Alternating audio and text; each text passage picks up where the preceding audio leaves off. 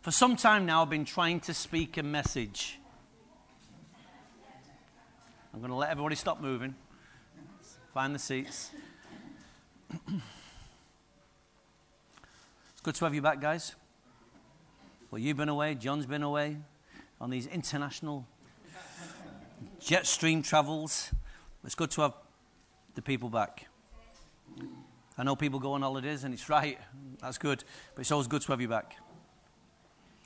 So much has happened in three weeks. And yet, Jesus is on the throne. Not still on the throne, he's always been on the throne. Kingdoms rise, kingdoms fall, people live, people die, but Jesus Christ is on the throne. So, for some time, people say, please say, for some time. Come on, say it. For some time, God's been trying to say something to us. And it's always difficult. I always find that God gives me something to declare in the midst of people movement. And people movement is holiday times. From June till September, people move. People are going on holidays away, da da da. And yet, God still gives me a word to declare in the midst of people movement. And that's just the way it is. And I could say, Well, Lord, I'll wait for them to all get back. He said, They'll never all get back. There's never a Sunday when everyone's here together. For all multiple reasons. You just declare it whether Jimmy's here. We haven't got Jimmy, have we? No. So you declare it whether Jimmy's here or Sally's here or not. So that's what. So if Jimmy, I've never seen Jimmy and Sally, but we'll keep on declaring it until Jimmy and Sally turn up. okay? But for some times now, been, God's been trying to speak a message to us, and, and uh, it's been birthing inside of me. And it, you know, the word came into my spirit like a gushing river. That's the only way I can describe it. Is when I said to you last week when I was leading worship, and I, in fact, I wasn't even leading worship. I got up to take the microphone to contribute to what was going on in the worship, and I found myself saying three statements. And as I found myself saying these three statements, my own spirit almost leapt out and heard what was being declared from my own body. Because faith comes by hearing, and by hearing the word of God. And the three statements are write these down because this is where God is, this is what God is speaking to us, but we have to fill in the pieces. God has to put the pieces together, but He gives us the word. And one thing I am going to say, but two things you are going to hear. So if you get these three phrases in your heart, God can speak to you and make sense of these words and to us corporately, you individually, at any time. And those three phrases are stand up. Second phrase, step in. The third phrase, enter in until. Stand up. Step in. Enter in until. Or stay in until, sorry. Stand up, step in, stay in. Sorry, not enter in. Stay in until. Until what? Well, this is what we need to piece together.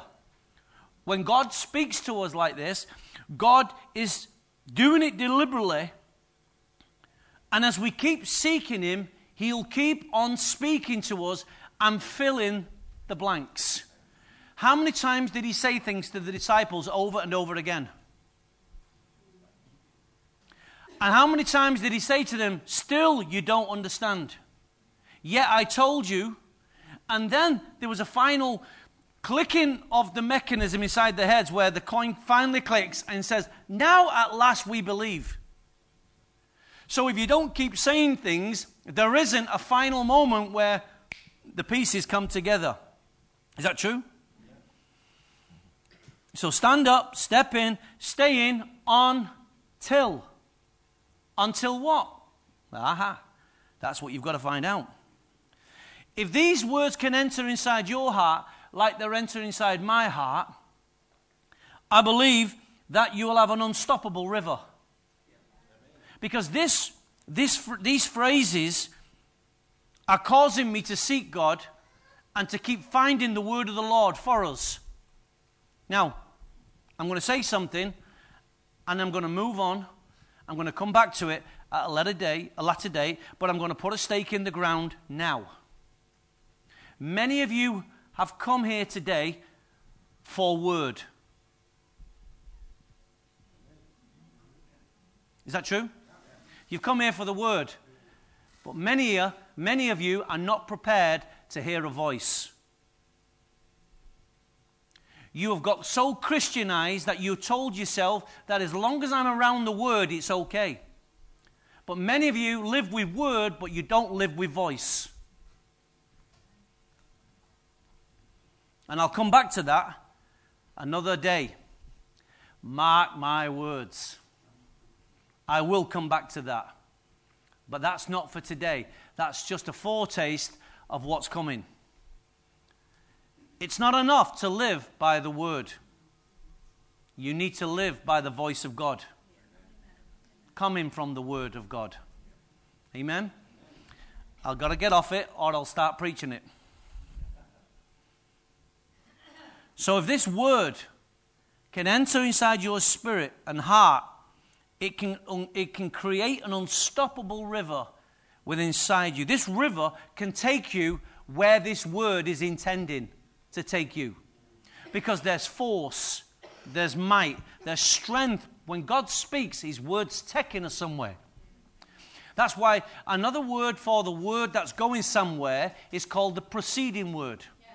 The preceding word has power, strength, and energy, and it's intended, it's on a course. And when God speaks it, it drives everything in its midst to that one point. It's different from I feel the Lord is saying, say, for instance, I'm prophesying over Carol and the Lord wants to encourage you. That's one, one kind of word. But when the preceding word comes, it gathers everything in its sound and it moves it to one point. Yeah, yeah. Amen? So man shall not live by bread alone. That's one level. But by every word, that's the preceding word that comes from the throne of God. So there's word and then there's a voice. Amen? So, and that's what God is trying to release into us. Last week, in fact, someone's got a Bible. Can, can you give me a Bible? Phil, can I nab your Bible for a second? I know you don't use it.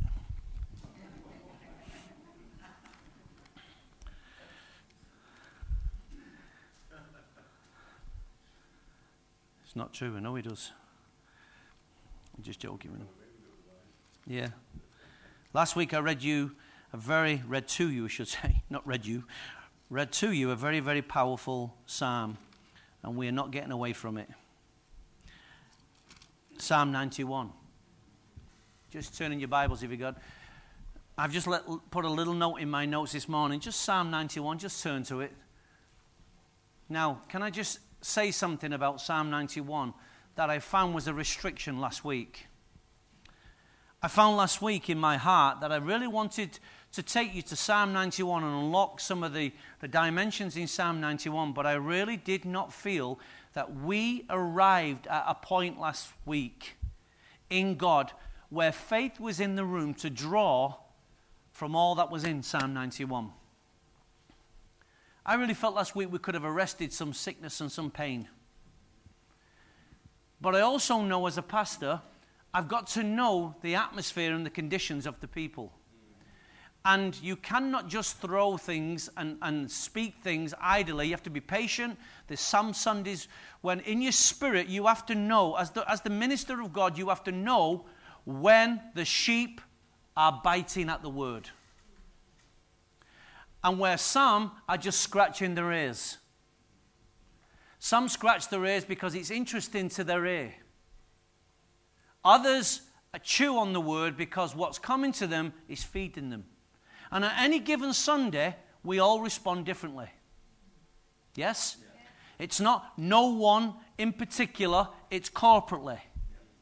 And every week we come in here with a different week, a different attitude, a different circumstance. There'll always be those things going on in our lives, by the way. However, hunger is hunger. Mm. When you're hungry, you'll always eat. Yes? But have you, how many, do, uh, how many of us realize that when we, we are in turmoil in our hearts, we lose our appetite? And we can go without eating or just picking when, our, when all is not well within our soul. How many have you been there? When you're not well sometimes or you feel you have bad news, you think, not interested, can't eat. And then people say to you, you need to eat. Needing to eat and wanting to eat are two different things. And uh, there are times in church when you need to eat, but there are definitely times when you want to eat.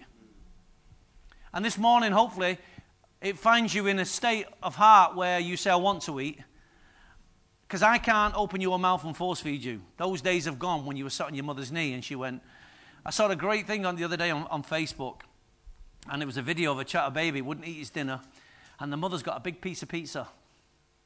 And the baby sat there and it sees the pizza and it opens its mouth, and as it opens its mouth towards the pizza, she shoves the baby food in. I thought, brilliant. What a great, great. I know it's, it's, it's, it's, a con, but it's the only way to get the baby to eat the food. Seeing the pizza, thinks, I'm having the pizza, and it's the mouth's open, boom, down with the baby food. I thought it was funny that. And sometimes God's never going to feed you like that, by the way. If God doesn't have to con you, you must come to the waters of life yourself and come to the table. You must know how to eat. We covered that a long time ago called table manners. There's a way to eat at God's table. So he who dwells in the shelter of the Most High, I'm just going to talk this morning, see where we go. He who dwells in the shelter of the Most High will rest, benefit. So the first person who dwells, the secret to resting is dwelling. Wherever you dwell is where you find rest or unrest. Is that not true?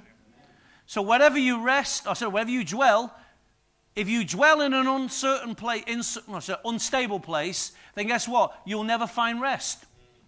You'll just find turmoil in your spirit. So where we dwell will determine what we receive. And I will say of the Lord, He is my refuge. So there is something needing to be spoken by you. In this place where you dwell, God is expecting words to come from your heart. For I will say, the psalmist said, He is my refuge and He is my fortress. That's quite a statement to make. In whom I trust. Surely he will save you from the fowler snare. Now, last week I looked at four things that the fowler does. The fowler snare. We're not going back there again. Listen to the podcast we see that there's pestilence. I saw something only this week uh, in Australia. Conservationists are, are at their ends. There's a, a toad called the uh, to- a cane toad. I think it's called the cane toad. And this thing has poison. And this thousand, one female uh, toad can lay 30,000 eggs. I mean, that's some ability, that isn't it? 30,000 eggs. And what happens is, is when snakes go to eat these toads, sn- snakes instantly die. Even the worst venomous snake dies because of the poison in this toad. And it kills it. So what they do is, at night, conservationists and the animals eat these things, so all it's killing all the wildlife all around. So what they do in the middle of the night, they go up and they pick these toads up because they're a bit, you know, docile. They pick them up and put them in bags, and then what they have to do is you have to gas them gas these things. He's got bags and bags and bags in this truck of these toads. But they're never going to wipe these things out, not when one, one can bleed 30,000. So, but they've got to do something. Pestilence. Pestilence, when it covers the earth, it, it wrecks everything. But he says, You'll deliver me from pestilence. Don't fear about your food. But be educated about what you eat. Does that make sense? He will cover you with his feathers, and under his wings you will find refuge. His faithfulness will be your shield and rampart. You must know this God. You've got to know this God. After, after all the years some of us have uh, professed to have walked with God, we should know this God by now. Right now, I feel God has covered me and Carol with his feathers. There's a time when God covers you, there's a time when you go to him and say, Cover me. Cover me with your feathers. And under his wings you will find refuge. Wow. His faithfulness will be your shield and rampart. His faithfulness, not always yours. You will not fear the terror or night, nor the arrow that flies by day. How many people fear the night? Now, I believe this is not just talking about physical nighttime. All the dark, or should I say, all the deeds of the enemy are done in darkness. Yes? I am convinced that we need to walk as a church. We need the pillar of fire and the cloud by day to lead us. God's speaking to me about this pillar of fire.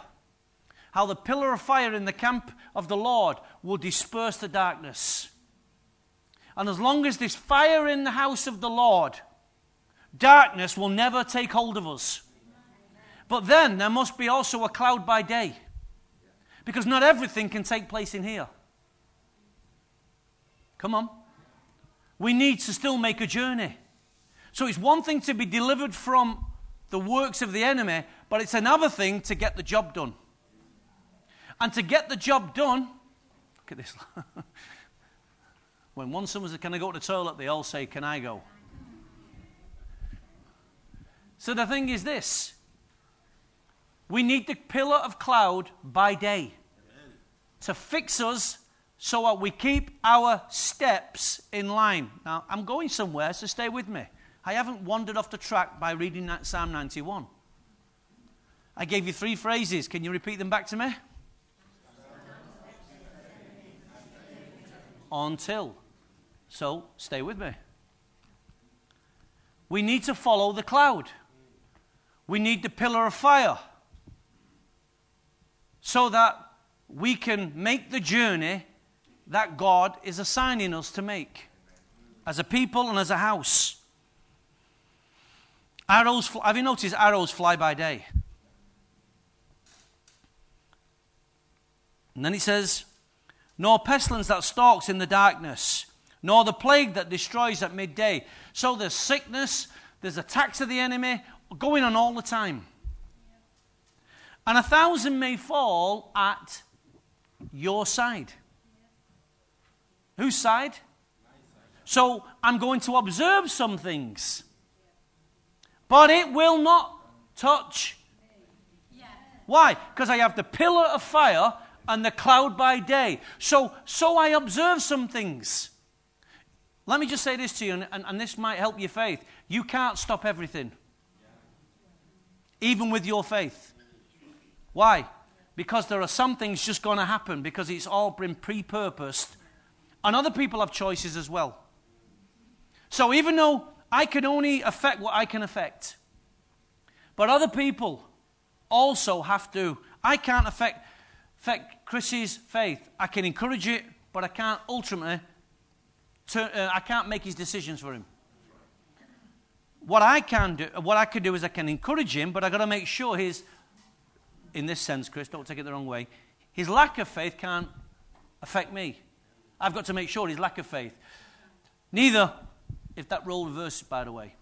So I'm not saying he's got lack of faith, I'm just using it as an illustration. A thousand may fall at our side if we're together.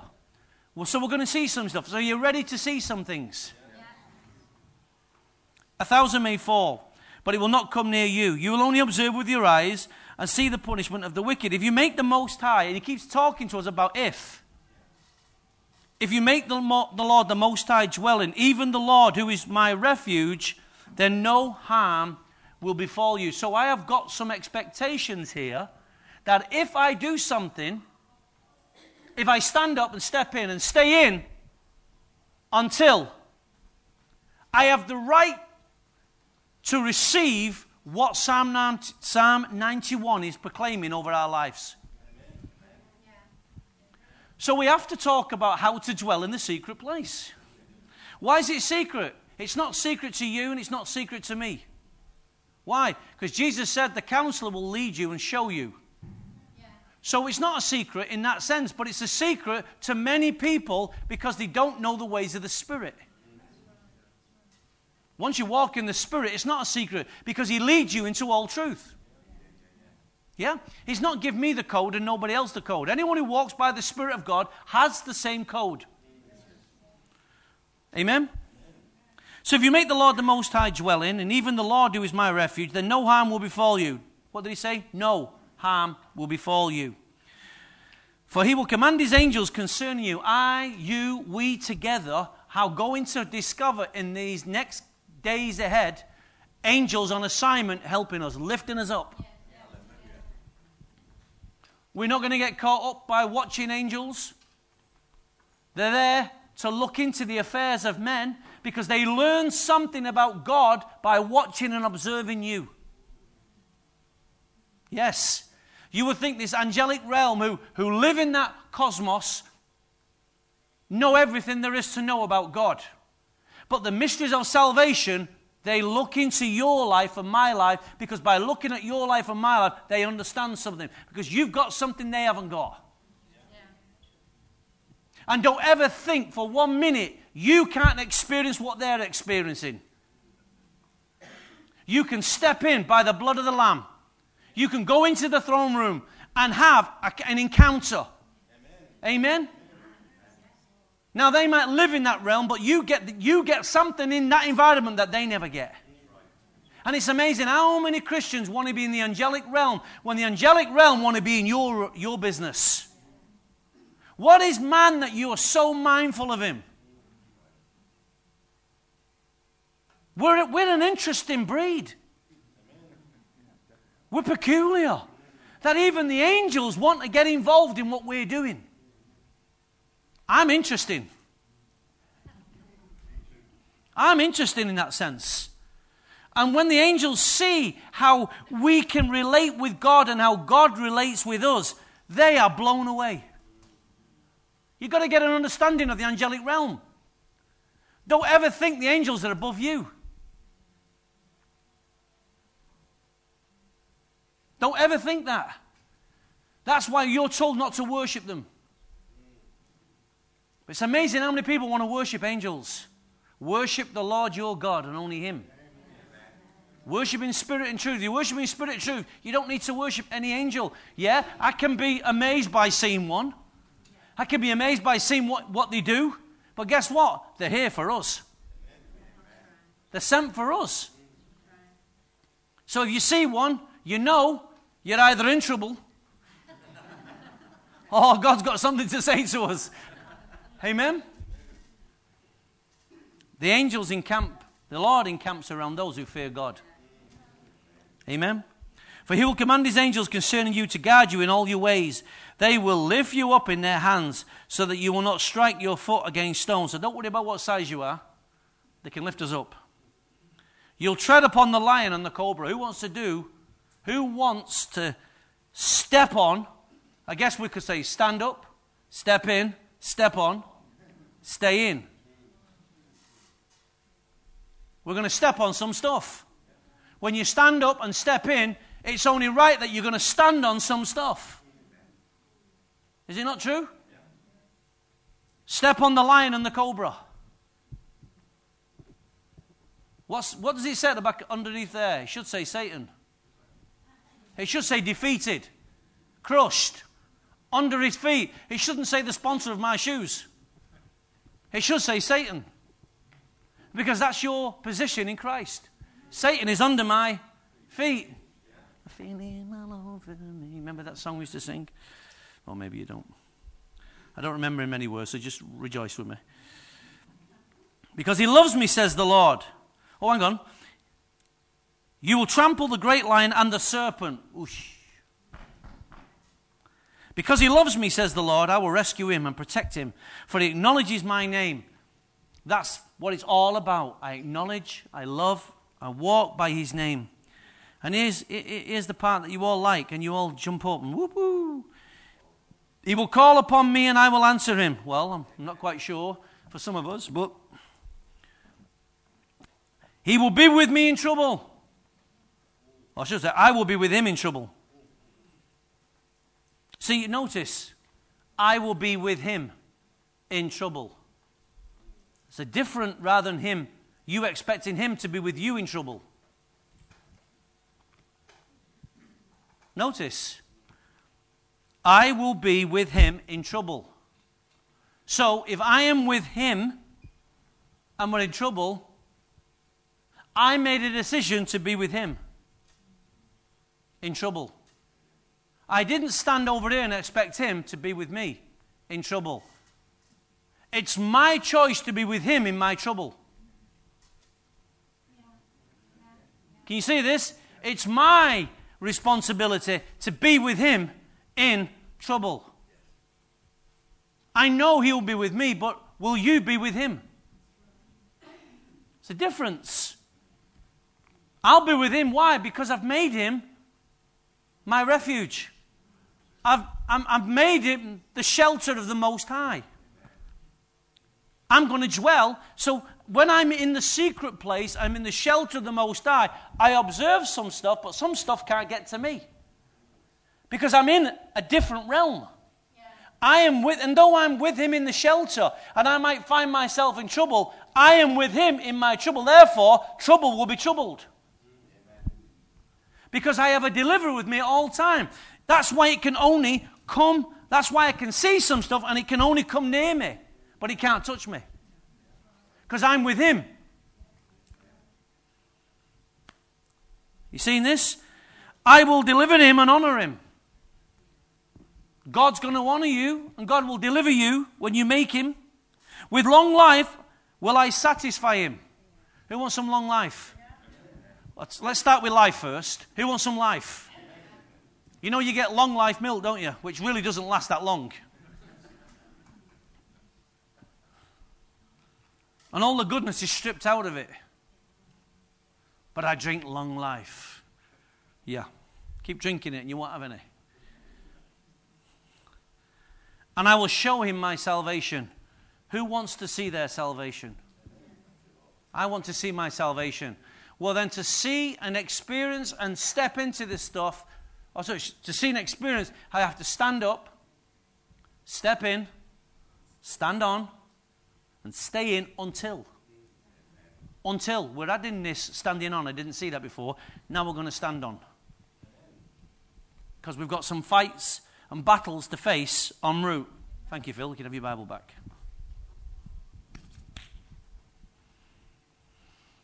Are you still with me? Turn in your, in your Bible, if you will, to Numbers chapter 12. So, Psalm 91, I want you to really think about this psalm and I want you to pray this psalm in your quiet time and ask God to bring some revelation to you of Psalm 91. I want you, if you will, want to encourage you, everyone in the church who's hearing my voice right now, to step in to Psalm 91 and say, Father, take me into this dimension. Yeah. Take me into, into this. I'm going to make you, now to step in, you've got to make the Lord your most high. Don't, don't keep expecting God to do things. You've got to go to the Word yourself. God doesn't, I you know when I wake up in the morning, this is not like Harry Potter. My Bible doesn't come to me from across the, ro- from across the room. I have to go to my Bible. Yeah? When I go to the Bible, I have the Word. True? Yeah. Stop just looking for the Word. Start listening to His voice. See, when I read Psalm 91, then I read you the Word. But who heard the voice?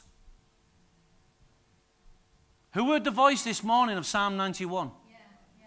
There was a voice speaking to someone this morning. Psalm 91. As you break down those verses, there is a voice ready to lift you up and set you in to the dimensions of Psalm 91. I gave it to Phil last week.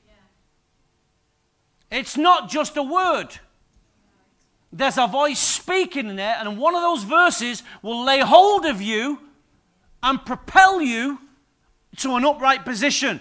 You need the voice to cause you to stand up.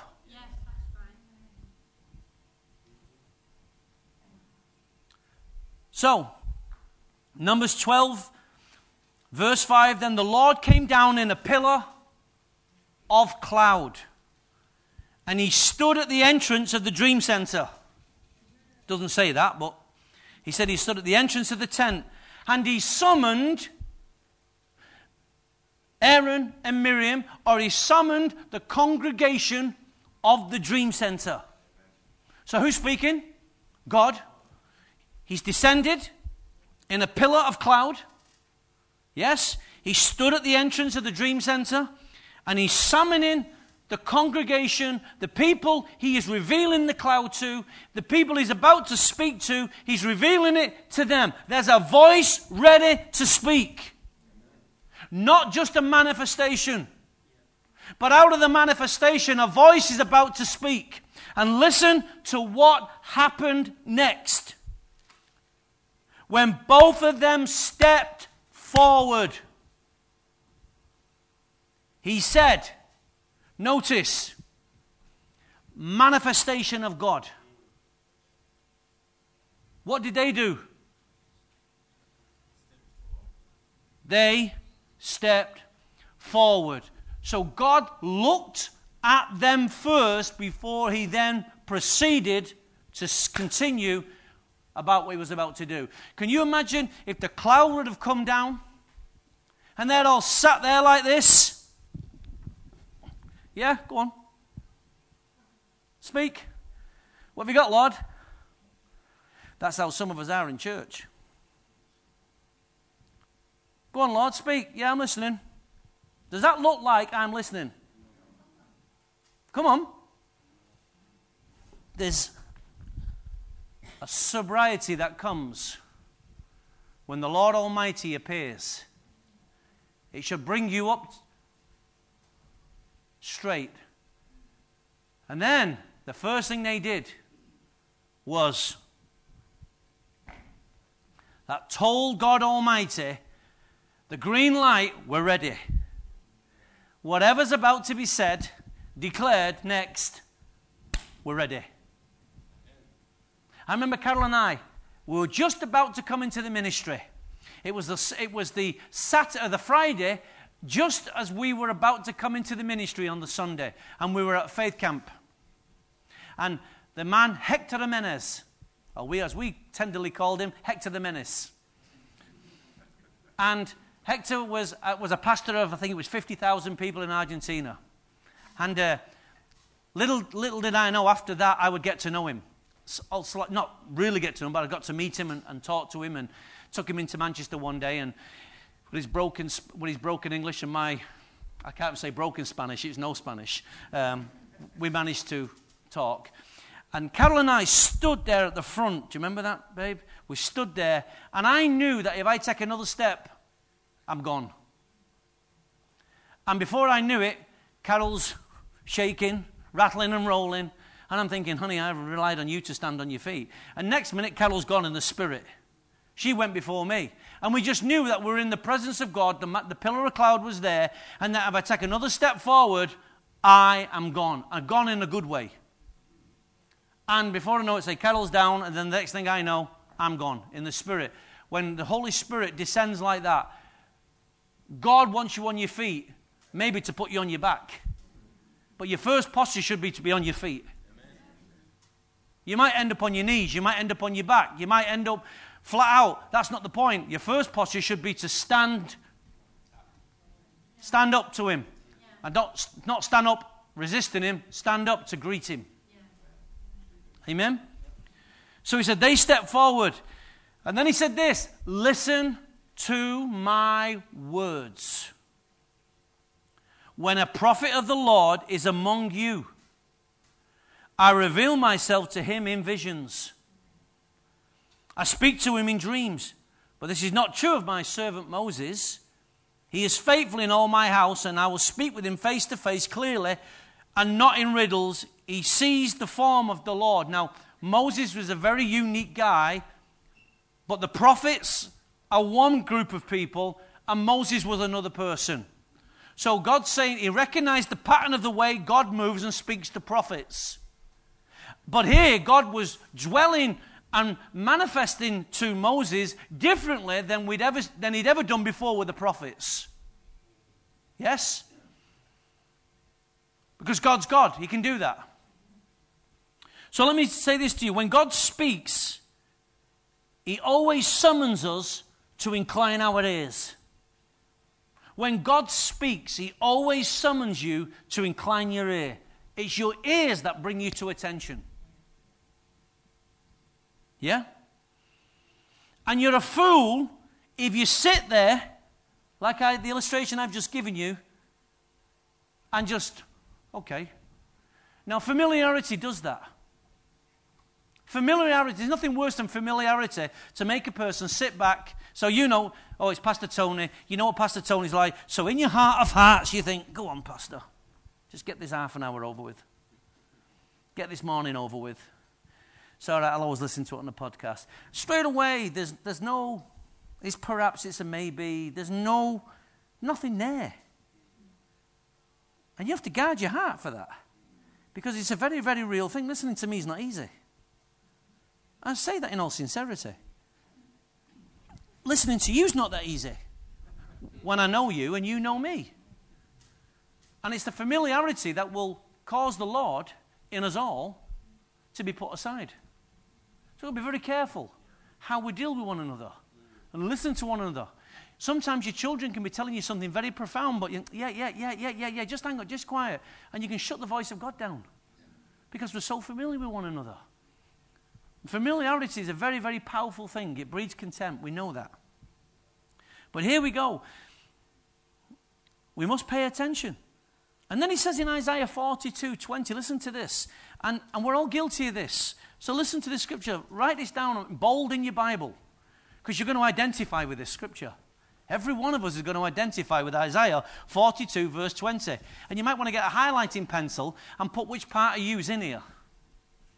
And he says this You have seen many things, but have paid no attention. Your ears are open, but you hear nothing. Which of you will listen to this or pay close attention in time to come? Anybody ever been there? To thy own self be true. Is this what it says in my Bible? I don't know if might read in your Bible. Isaiah 42, verse 20. You've seen many things. John, have you seen many things? Yes. You have? Okay, let me ask you another question. Did you always pay attention to what you saw? No. Right. Honest. The man's honest. Chris, are your ears open? Not all the time. Not all the time, right. You, but they're open, but you don't always hear. Right. Right. Now, what differentiates between his ears being open and him not hearing is his attention. What he gives attention to. So you can hear me now because we've got the microphone on. Everyone who can reasonably, even if you've got problems with your ear, there's a loop system so that you can hear me on the airways. So you can all hear my voice. But do you hear the words? Your ears are open, but you don't always hear. Come on, let's be honest. We all do it.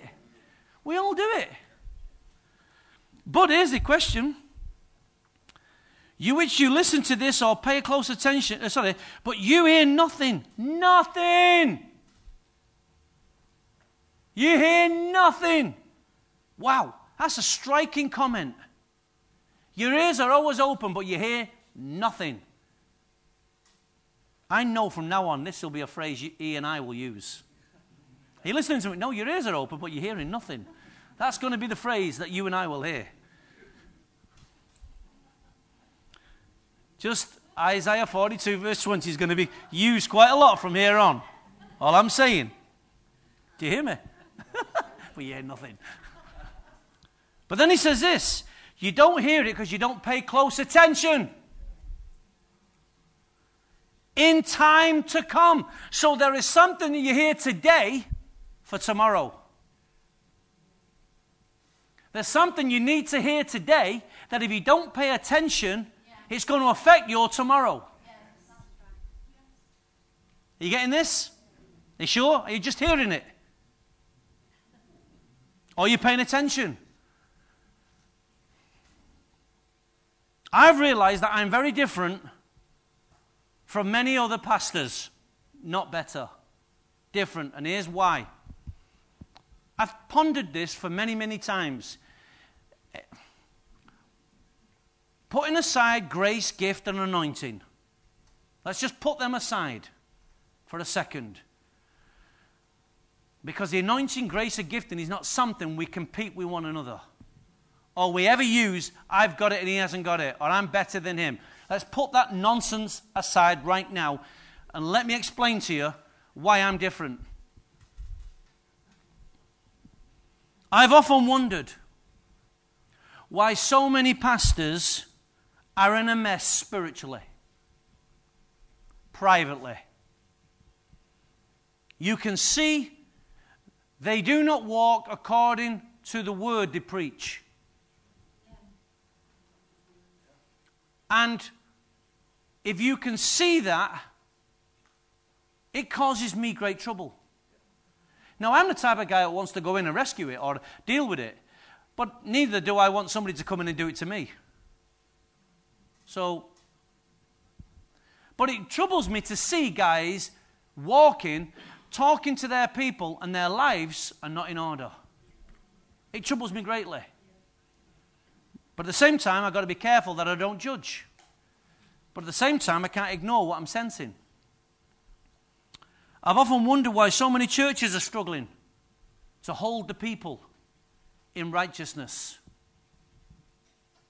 Phil and I, Paul, David, for many, many years have sat there and talked about the patterns that's needed in a church for accurate behavior. For years and years, we've sat there and talked about these things, and it brings us great trouble. We've seen churches literally collapse all around us. We've seen this church almost collapse in the early days. So we learned some things in those days. And we told ourselves this is what we must watch and guard in the days ahead. We paid attention. I've often wondered what, why pastors keep moving from church to church and blame the congregation. Well, you know, they just couldn't get the vision. That's your job. It's your job to work with them till they do get the vision. So they keep moving from church to church to church to church. The problem's the pastor, not the people.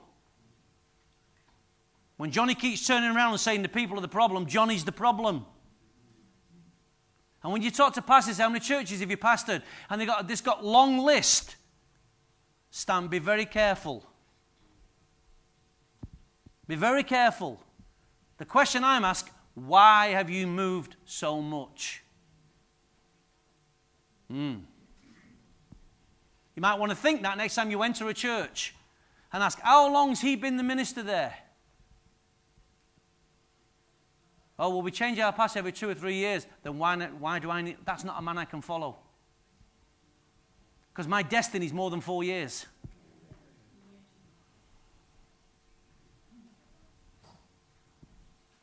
I've often wondered why so many people are duped, seriously duped by ministers and ministries, and they give tons and tons of money to them. And, all, and the only person that seems to be getting rich is the one who's taking the money, not the one who's giving it. Manipulation and control. And I've asked myself, why do the people sit there and let that happen? And I want to go and fight. Sometimes when I watch the TV channel, I want to step in and shoot them all and protect the people. But then, like the Lord says to me, you've got remote control, haven't you? Turn it over, turn it off. Everyone's got the same choice. I'm not saying giving money is wrong. I'm not saying that. It angers me, frustrates me, and I think, am I weird? Well, am I really weird that I get angry over these things when everyone seems to be playing the game? I must be the odd one out. And at times I've sat and thought to myself, maybe I'm just too legalistic then. to, to, because everyone seems to be doing it. Well, not everyone, but that's not wrong. Right to say everyone. Many are doing it. And then I get into the Word, and then I begin talking to the Lord, and then I go and listen to Jonathan David, and I listen to Phil, and I listen to other people, and I go, no, I was right. I was right. They're weird. But this is what I've concluded. Do you want the answer to the riddle? I know why I feel the way I feel. And the reason why I feel the way I feel is because I've paid attention to the prophetic word. When it's ever been delivered to my life, I have honored the prophetic word every time it's come to my life. And I know the value and the importance of the prophetic word and the written word when it comes to my life. And I know how God has gone ahead of me. And because I paid attention, let's go back to because I've paid attention, my ears have been open and I've paid attention. God has saved me from making the mistake. There was an incident so many years ago where I was about to take the church in a certain direction. I saw, I'd been to a particular place, seen how they do church life, was quite impressed by it, and I thought, this is the way. This is the way, Lord, that you're showing me. And then slowly but surely, I started to feel agitated in my spirit. And I remember being in Singapore and I couldn't sleep all night, which is not good for me. And I remember writing all through the night, most of the night, which is never like me, he'll tell you. And I kept saying, Lord, why do I feel like this? Why did I love this thing and now I feel agitated towards it? The next day, I get to, to the place where I'm going to. The guy starts speaking. Heaven drops down. Every frustration was answered. Why? Because I guarded the prophetic word. I listened, I paid attention. I didn't just say, Why? Oh, I don't like that place anymore. I inquired of the Lord as to why. Teach me your ways, O Lord, so I can walk in your truth. Give me understanding. Open the eyes of my heart. And God began to speak to me. Case was dismissed. Argument over. Peace restored. And that wasn't the way. God says, I took you to this place to show you not the pattern. Sorry, I thought, Lord, it took me to this place to show me the pattern. The Lord says, No, I brought you here to show you what is not the pattern. Wow. How gracious God would show me that. Wow. Thank God. That's why I'm different, because I long for the pattern. I don't want church natural. I don't want church as usual. I want church unusual. There's patterns that need to set the whole house, but we need to pay attention in order for this. You cannot live like you want and expect God to bless you and bless this house. You want things nice when you walk in this house, but to get things the way you want them, somebody's got to seek God for them. Our biggest issue is not running a service. Anyone can do, run a service. Our biggest issue is keeping the voice of the Lord here and keeping you aligned and tuned to that voice. That's the hardest thing. Because I don't know if you noticed, sheep tend to wander. And sheep eat everywhere and anything. So, let me ask you a question Are you a prophetic person? So, what evidence do you have in your life if you are a prophetic person? I know you just said yes, but I'm asking if, are you a prophetic person? Yeah. You've got to answer that. Don't have to answer it to me. Are you a prophetic person? Because if you're not a prophetic person, then you'll never pay attention to what's being said. You'll never pay attention. Because when God speaks, you don't know when He's speaking. If you're a prophetic person, there must be evidence in your life that you are a prophetic person.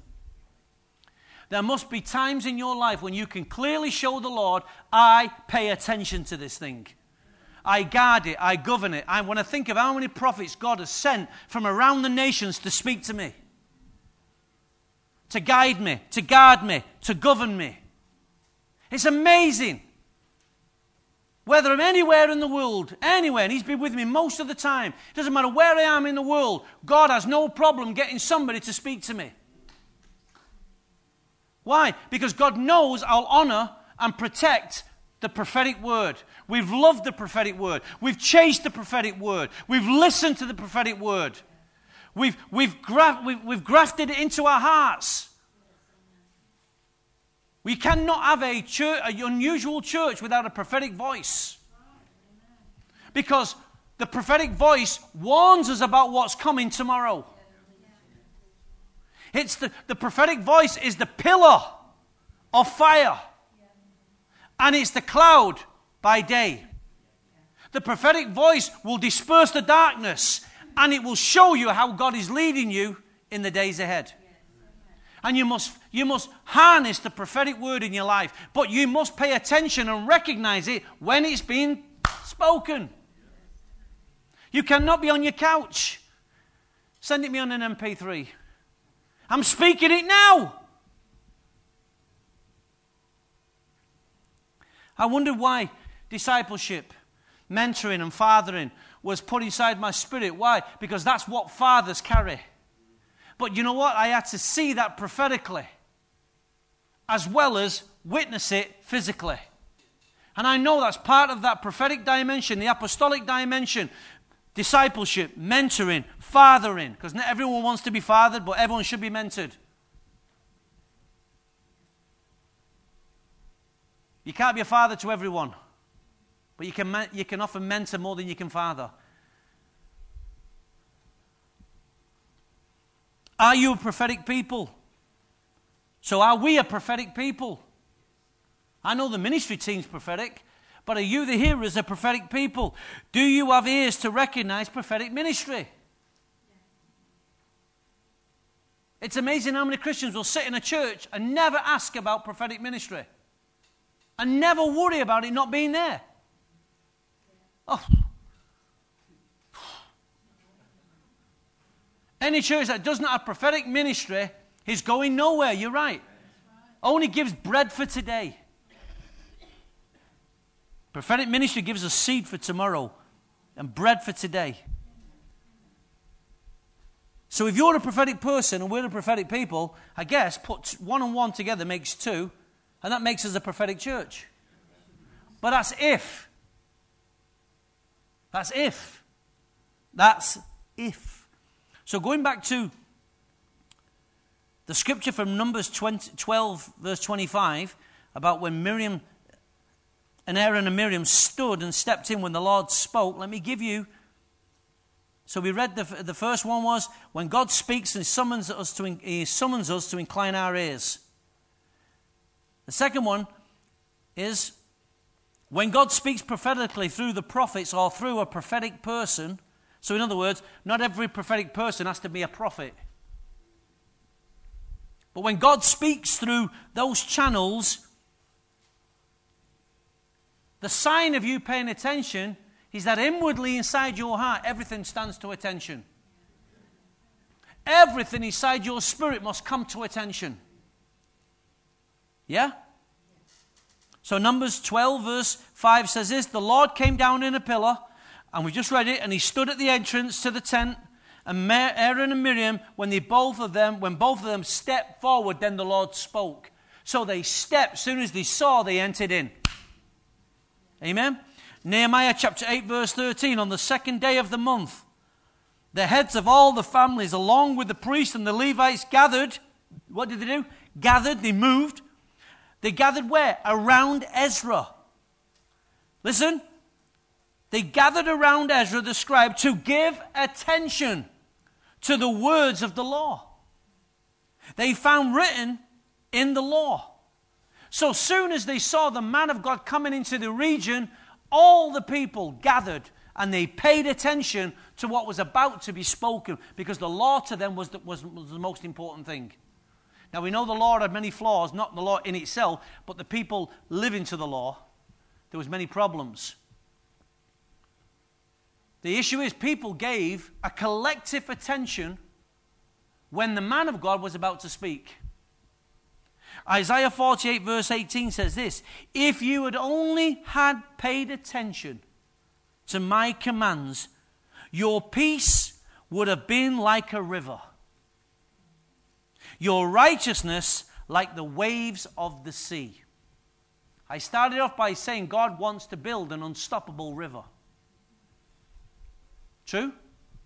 That scripture tells us if you'd only paid attention. It's amazing when I've given people advice over the years and they have not taken the advice from the word. It's amazing the one thing that came to them or didn't come to them was peace.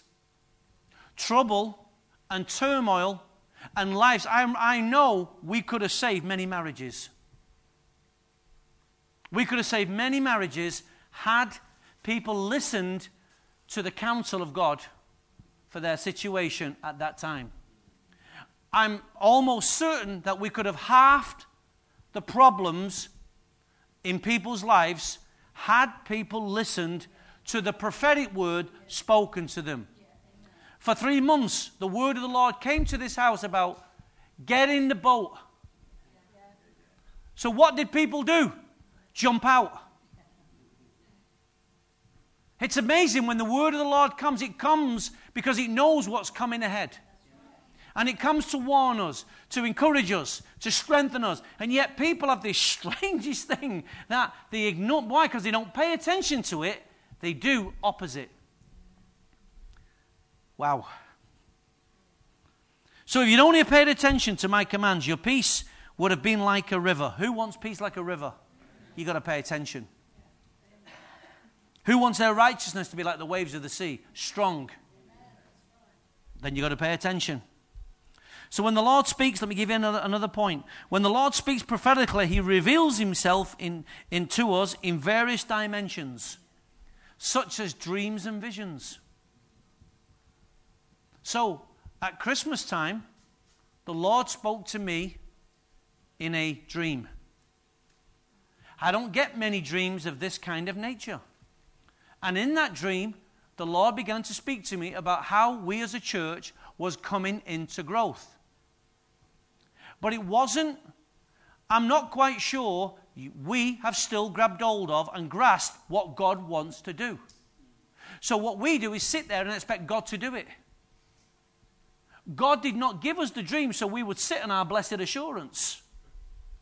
God gave us the dream so that we would rise up and say, and the first thing I did when I opened my holy eyes, eyes, holy eyes, when I opened my holy, holy eyes, the first thing I said to the Lord, and it's almost like, ding, you said the right thing. I said, Lord, what would you have me do?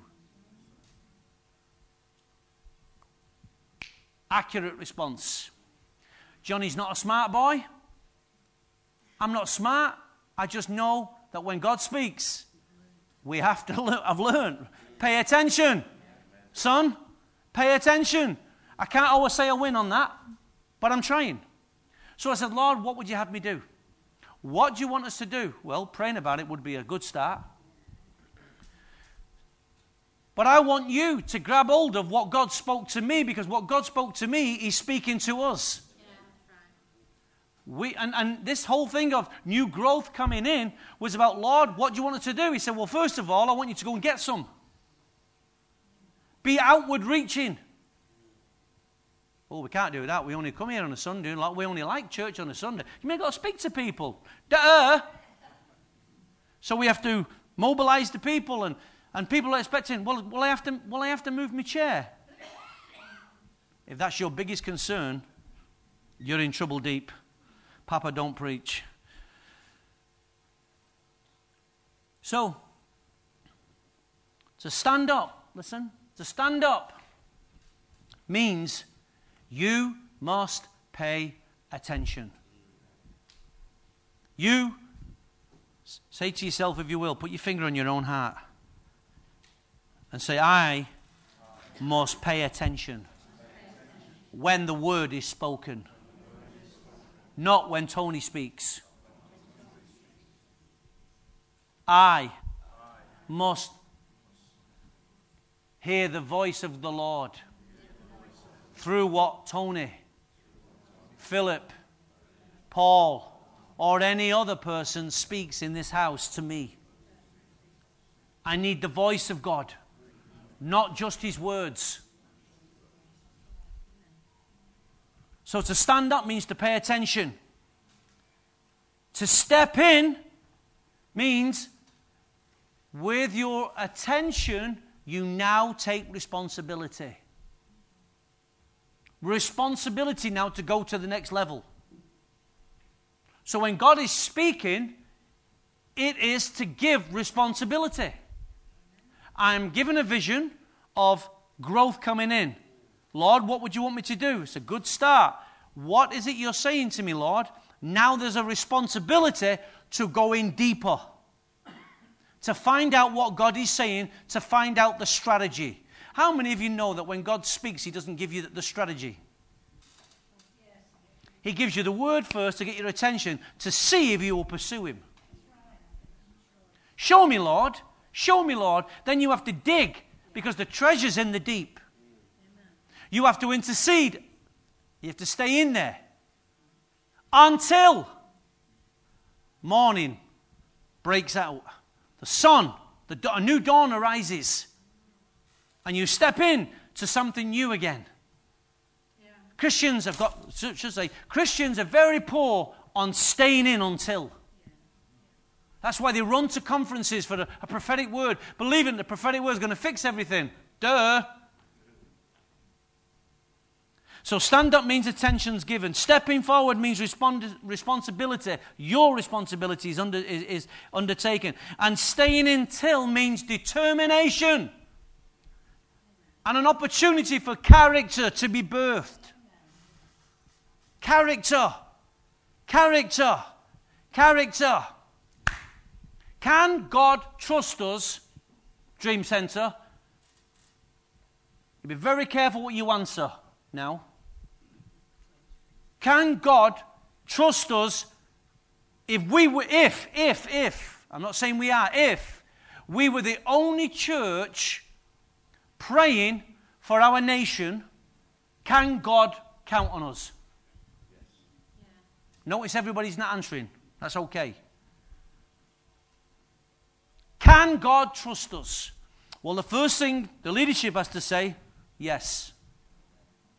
Because as, let it, Lord, like Mary said, let it be unto me.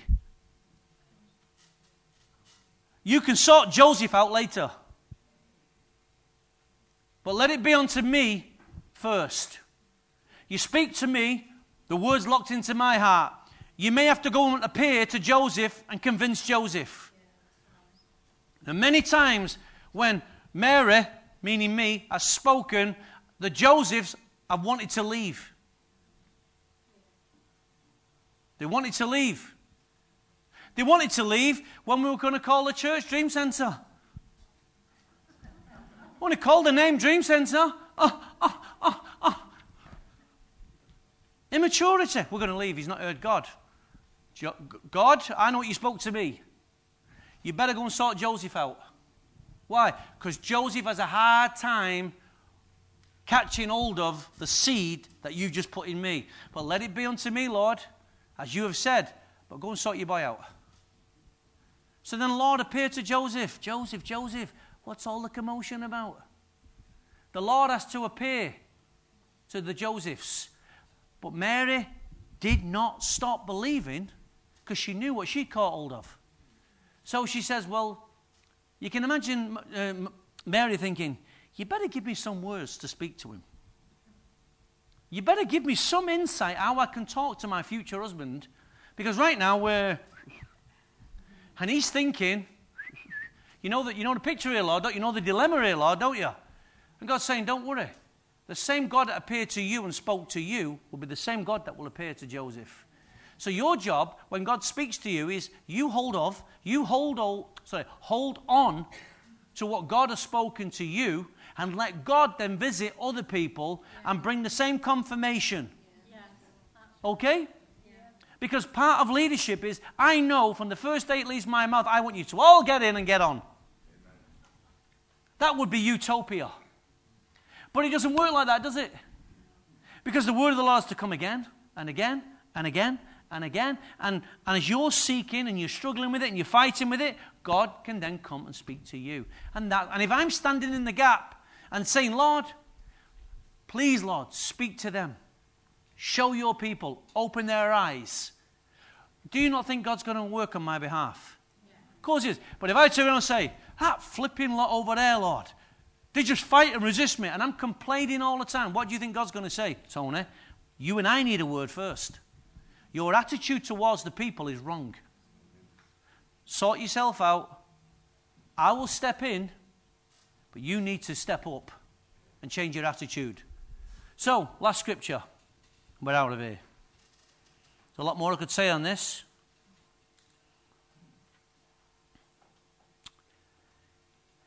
Isaiah 6 9. Let's pick it up from here. We're finishing. Isaiah 6 9. He's been in the presence of the Lord. The Lord has come down, has taken a coal from the, the altar. He's touched Isaiah's lips. Isaiah's lips, uh, uh, Isaiah's lips has opened, he's caused his eyes to open up. He's seen that he was, a, he was a wretched man, a sinful man. God touched him, cleansed him. Now God is about to commission him to go and do what he needs to do for the nation of Israel. And this is where we stand in. Our, listen, for, for, the moment we became Christians, God took the coal from the altar and He opened our eyes and cleansed our hearts. Yes? In the day, in that moment that Jesus Christ revealed Himself, God came down and cleansed your heart. Now we're at the point. Here's what Isaiah said. And I said, Here I am, send me. So he's paid attention to everything that's been going on in Isaiah chapter 6. He's had the heavenly encounter. And he's everything inside his heart now has come to an attention where he's saying, Here I am. Send me. There's nobody else you're talking to. It's me. Right. Send me. And he said, The Lord said, meaning, Go and tell this people. In other words, command these people to stand up step in and stay in until. Or I'm commanding you, Isaiah, to stand up, step in, and stay in until. Until what? Well, let's read. I'm glad you asked. He said, Be ever hearing, but never understanding. He's saying this is what's going to be proclaimed over the nation, by the way. Go and tell these people, you'll always be ever hearing, but never understanding. You're always ever going to be seeing, but you're never going to perceive. And make the heart of this people callous, make their ears dull, and close their eyes. Otherwise, they might see with their eyes, and hear with their ears, and understand with their hearts, and turn and be healed. Then I said, For how long, O Lord? And he answered, Until. In other words, you must keep speaking, working, laboring until until these things begin to break out over the nation. Until the cities lie ruined. Can you imagine a prophet? This is going to break the prophet's heart. It's going to break the heart of God, but something has to happen.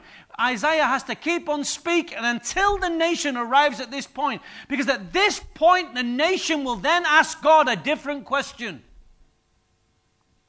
until the cities lie ruined without inhabitant, until the houses are left deserted and the fields are ruined and ravaged, until the Lord has sent everyone far away and the land is utterly forsaken.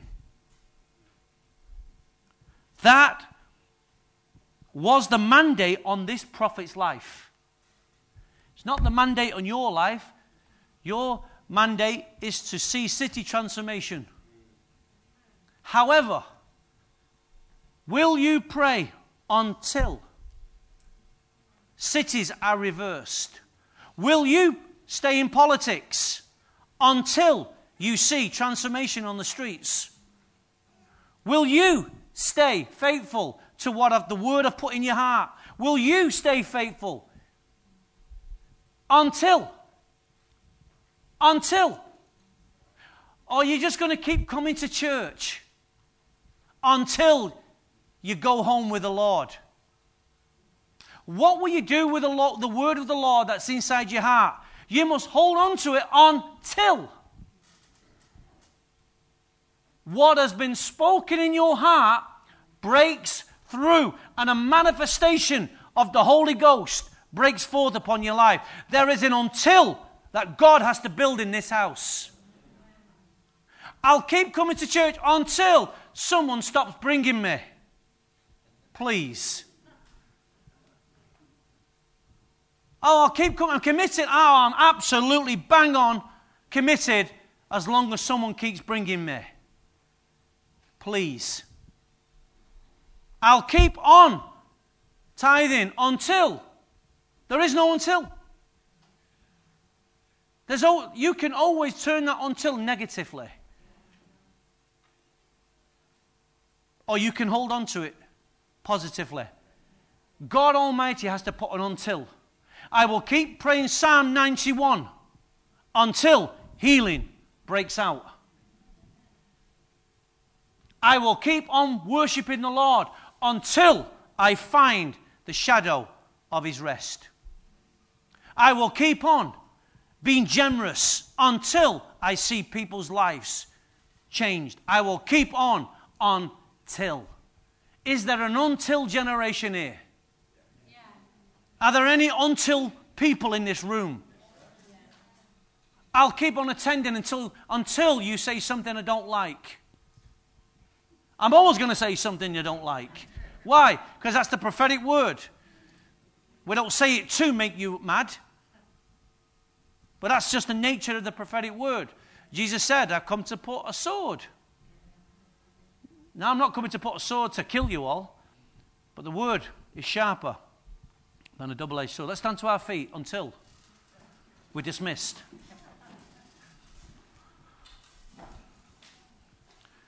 Church, can you understand this? There is a.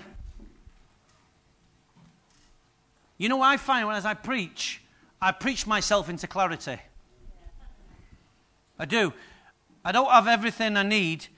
I just realize sometimes that I just get the scriptures, I put them down. As I'm preaching, clarity comes out as I'm speaking them. I don't need a lot of words to say from here to there, to there, to there, to there. My, my grace is when the word's there, so when the scripture's there and I start reading it, God speaks to me as I'm speaking to you. And as it comes out to me, it's coming fresh to me as it's coming to you. And that's why I love it like that. I love it like that. And I'm hearing this morning, there's a, another one, not stand up, step in, but step on. And stay in until what I'm standing on is defeated. We've got to listen and pay attention to this word. Every man, woman, and child needs to check themselves because this word of the Lord, God is not finally finished speaking to us. I'm going to keep on speaking it, and He's going to keep on speaking it, and Paul will keep on speaking it until we get the pieces. But I feel we've got the four corners. I feel we've got the four corners now in. My prayer is, Lord, keep showing me. And each week we put another piece in. We put another piece in. And then we can start working out what we think it's looking like and we can move towards it. So if everyone is praying those four things, Lord, how can I? I'm standing up. When I, every time I go to my Bible, I tell, I tell myself, stand up, Tony, get ready to pay attention to what I'm about to read. Yes? Stand up. The Lord is about to speak to me. Why? Because through the word, there's a voice. So that's my paying attention. I'm going to take responsibility because I know what He speaks to me. I'm now going to have to do something with it. Yes? I'm going to have to stand on something. I'm going to have to stand on my faith, my convictions. Yes? I'm going to have to stand on my faith and my convictions. It's not all about standing on the lion and the cobra. And then until until the light shines until the new dawn arises and the Son of God rises in our hearts. And the God whom we seek, Phil said it this morning, whom the God whom we seek suddenly, immediately, will manifest himself in the temple. In the temple, not this temple, this temple, until. Johnny Mathis sang that song, Until the 12th of Never. There's always an until. Can you pay attention, John? Until. It's dangerous sitting on the front. until. Let's open up our hearts. I know I've gone long this morning, but just stay here until we finish. Father, Lord, I ask you, the sovereign Lord of the heavens and the earth, the God who has opened up this word and has revealed this word to our hearts, the God who is speaking prophetically. Father, I pray that you would birth, sovereignly birth, the will and the plans and the purposes in the hearts of your people. Father, I pray for an attentive spirit. I pray, Father, that, that not only their, their ears will be open, but the eyes of their heart will be open to a new understanding and brought to a new attention. Lord, sovereignly, I ask you to do this work. And Father, we will stand and prophesy and keep speaking until, until we see you manifest in the lives of your people. Oh, Father, we ask, sovereignly ask you, Lord, spring forth, spring forth a new dawn in the lives of your people. Oh, mighty God. Shara mama mama korianda la baba sarianda. Shi diri baba baba karianda. Oh, ramama satara baba baba kiriende. Sonto robo bobo sarianda. Mara baba kiriende. You know, Paul and Emma gave a testimony. For 10 years, and no, it's longer than that, 13 years, is it? How long is it since you've been wanting that baby? 10 years. For 10 years, he stood until, until their moment, until, until tears came. Tears were shed in that time. Disappointment, disillusionment came until the Lord listened to Anna's prayer and to Paul's prayer. And, and then that joyous news comes Mary, you're with child. Ten years later, ten years later, the Lord Almighty is about to bring an answer because they stood in until their moment. There was an until moment. You and I are ready to break out with a testimony. There's an until in your life. But if you don't stay in there, stand up, step in, stand on. Stay in until God Almighty breaks forth. It's long, it's hard. But Psalm 91 is the place where we launch from. And make Him the shadow of the Most High. I stay there, that's my place.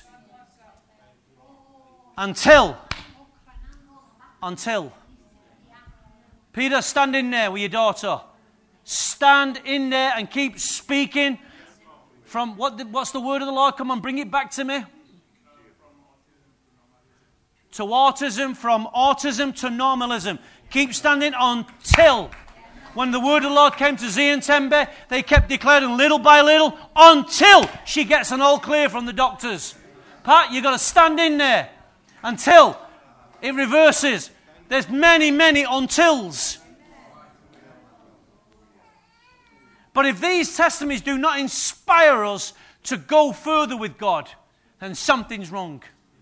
God must get bigger and bigger and bigger on the inside so that the God speaking forth and through us gets bigger and bigger on the outside. There's many until moments. Are you determined like I'm determined? I hope so. Oh, Father, I just raise those holy hands. My God, my God. Until, Lord, until you break forth. until you break forth. Until you break forth. Until, until. Oh, mighty God, mighty God, mighty God. Sula mama mama karianda raba sidriende. Oh, rababa karianda raba sidriende. Chutara mama satarianda mama sarianda. Chikara baba sarianda.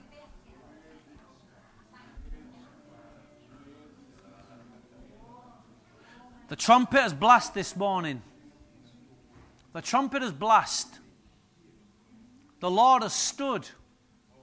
And a trumpet has been sounded in this house, over this house. Those who have the ears to hear the prophetic word will rise.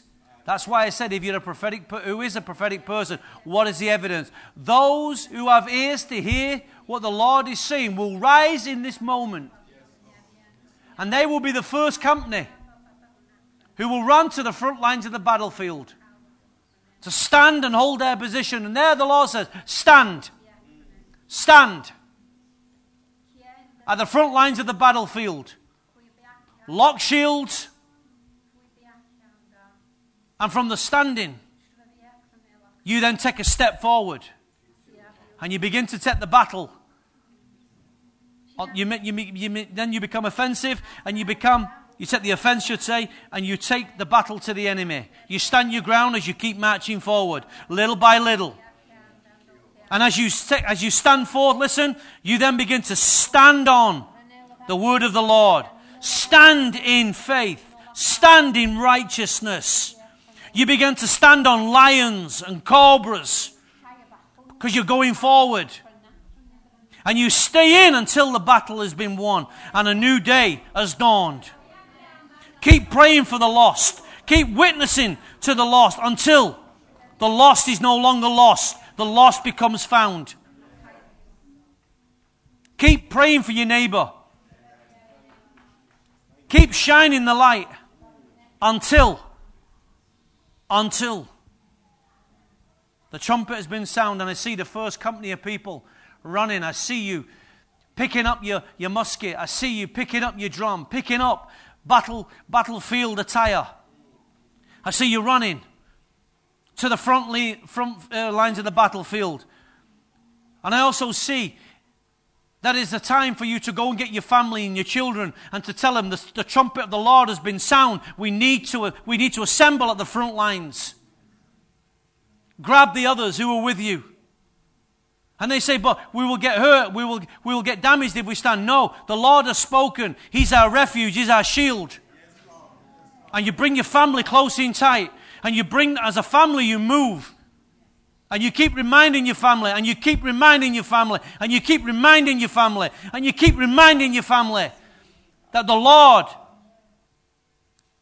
is a strong tower. The trumpet has blasted, and we must stand together as one.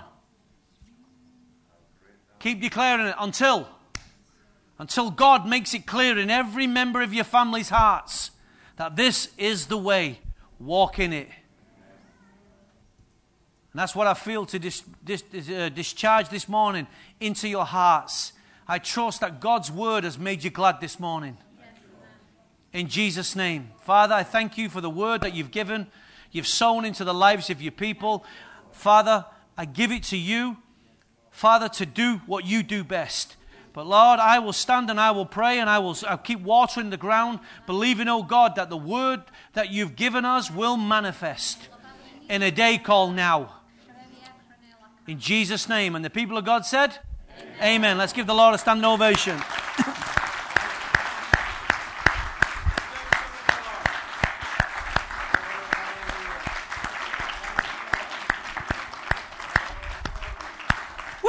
Glory to the Lord. Great glory to the Father. So the Holy Ghost to his name, to his Son Jesus Christ. Oh, Father. Amen. Go and enjoy the sun.